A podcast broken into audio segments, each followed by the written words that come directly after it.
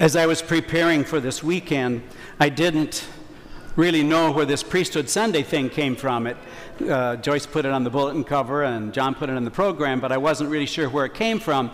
And I looked at the scripture readings for this weekend and I thought, that's really an odd place to put Priesthood Sunday. But as I thought about it and prayed about it and spent some more time with it, uh, it brought a couple of things to mind that I thought were, were worth sharing.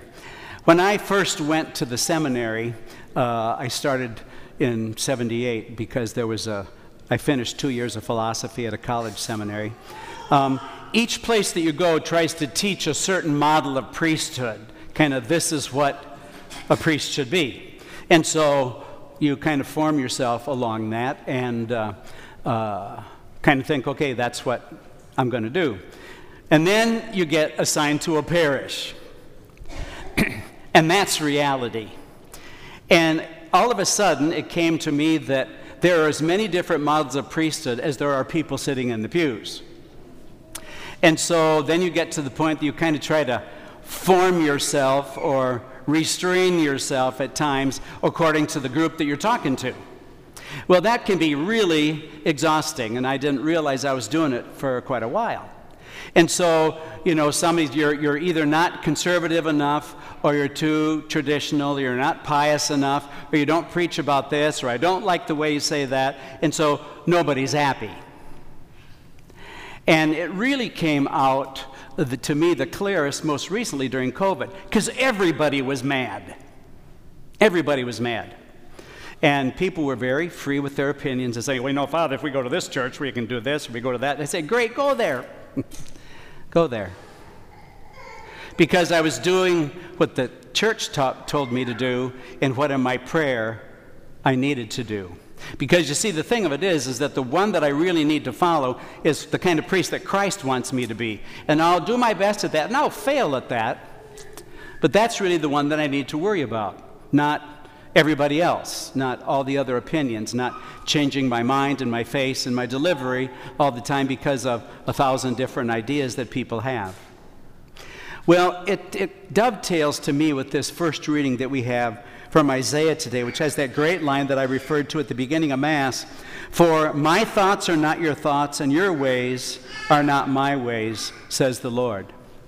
I think that a lot of times we try to remake God into our own image. And so I want God to hate the people that I hate.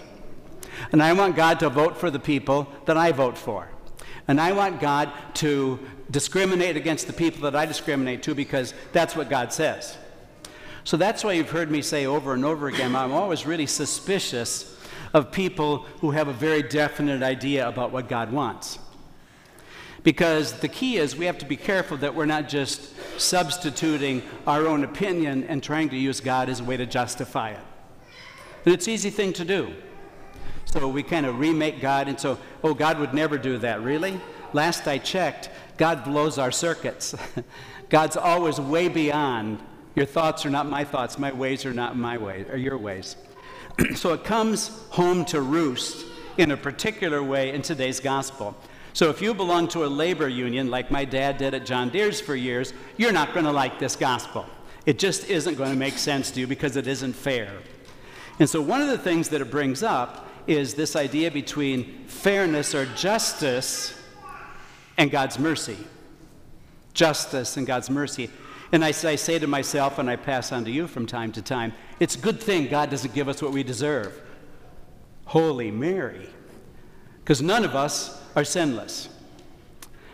But this reading, this parable that Jesus told, was obviously very pointed. And so we heard what happens. There's every, everybody needs workers, and so he goes out in the morning, all the way through the day, and then goes out at five o'clock and sends guys out too. And then he gave very specific instructions to the to the the manager. He says, "Call them in and pay them. Start with the guys who came last." So I'm sure that the guys who only worked for an hour and got a full day's pay, it's kind of like, holy cow. Somebody stopped me after one of the masses this week and they said, I wonder how many people applied the next day. Uh, good question, Jesus, you answered that one. So we hear what happens, and so it all the way came down to the guys who came in at five o'clock in the morning, and they're mad, they're envious. What's the deal? This isn't fair. And so the landowner very nicely said, "My friend, I'm not cheating you. Did you not agree with me on the usual daily wage? Take what is yours and go. What if I want to give the last one the same as you? Or am I not free to do what I can with my own money?" But the next line is the one that I think should sear ourselves into our mind and we ought to think about. "Or are you envious because I'm generous?"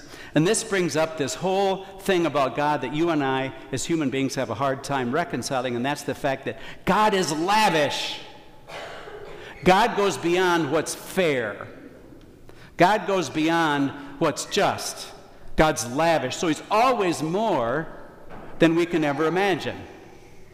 And we're just not comfortable with that. How come they get that and I had to work for it? How come they're doing this and I have to do this? Because whenever we get envious, that is immediate division. That is immediate judgment. And the, one of the things about the heaven that we aspire to, I hope you remember this, is that there's going to be no envy in heaven. No envy in heaven. No division in heaven. No judgment in heaven. And so the thing that's hard for us to think about and hard for us to accept, because we can't do it ourselves very well, is that God always goes way beyond. So, you know, look at forgiveness. You can use Adolf Hitler or John Wayne Gacy, or you figure the most heinous crime that somebody's ever committed. And our faith tells us, our mind doesn't like to wrestle with this, but our faith tells us that if those people confess to God they were truly sorry, they're forgiven. They're forgiven. There are no do-overs. God doesn't say, "Well, I forgive you and you and you, but not you." It doesn't work that way. We do. We do. We like to say, "Oh yeah, I'm very accepting and everything," but we got a couple fingers crossed until we get to some people. We have reservations. So that's why that first reading from Isaiah said to us, "For my ways are not your ways, my thoughts are above your thoughts." But it's a lot easier to kind of remake the world and God and justice and fairness and all those kinds of things into the way that we think they should be. You can do that, but don't use the Bible to support it. So the challenge for us always as Christians is trying to figure out what the mind of God is. What's the mind of God? So I'll give you a really stupid example. When I did my first two years of college and I was going to transfer to another college, and I had my mind made up where I was going to go, and uh, but my best friend was going to go someplace else. And so the week that school started, I applied to that college and I said to myself, "God, if you want me to go to this college, you'll get me accepted." Okay? What you don't know is there were two hundred sixty women on campus and eleven guys. They'd take any warm body male to get in there to up the ante. Was that God's will? I don't think so. Wasn't a bad experience. God could take lemons and make lemonade, and it kind of worked that way. But you see what I'm saying? We make these really crazy bargains. We make these really crazy things that we put God in a box. We say, "Well, God certainly has to do it this way." And God doesn't work according to our thoughts. God works according to his thoughts. And so whether it's forgiveness or judgment or fairness, we always got to remind ourselves, okay, I can have my opinion, but God's ways are not my ways. God's ways are not my ways. And so when we look at something that we think is an injustice, do we need to ask ourselves that last line of the landowner, or are you envious because I'm jealous? When you see somebody at church who you don't think belongs in church, well, you know what he's like. None of your business. None of your business.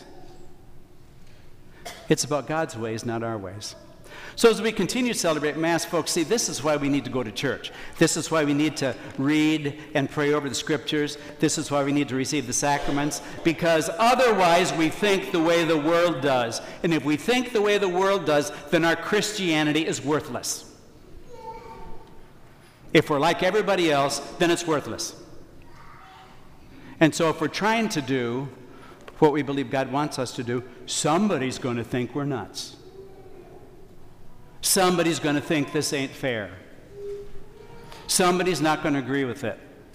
Well, I would sure as heck worry about God's opinion than somebody else's opinion.